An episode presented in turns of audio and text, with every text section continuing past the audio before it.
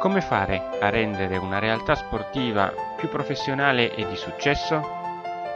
Sono Andrea Annunziata e questi sono i miei consigli di sport marketing. Amiche ed amici dei consigli di sport marketing, un caro saluto a tutti voi. Oggi vorrei focalizzare l'attenzione su quello che è l'utilizzo corretto di Instagram e di come essere presenti con il proprio profilo su questo tipo di social network. Innanzitutto bisogna partire dalla presentazione, quindi l'immagine che deve essere presente sul profilo deve essere o il logo della società in dimensioni tali da essere ben leggibile oppure un'immagine significativa della realtà sportiva, meglio però il logo. Nella descrizione ci deve essere una presentazione seppur breve ma comunque significativa con la presenza ovviamente degli hashtag della stagione e in più il link del sito web di riferimento.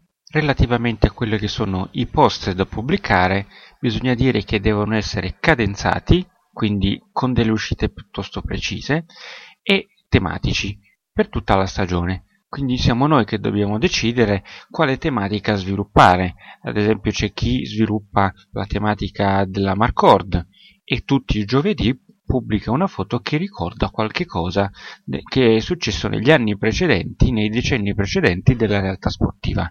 Ci sono le stories che vanno ad essere create in maniera coinvolgente, magari con l'utilizzo dei test piuttosto che dei contest. E poi ci sono le live, che sono una risorsa assolutamente interessante che possono essere un modo anche per interagire con il proprio pubblico del tutto in, diciamo, inesplorato e magari perché no le live possono essere fatte con gli sponsor per far conoscere le realtà degli sponsor stessi. Bene, un saluto a tutti quanti e arrivederci alla prossima puntata.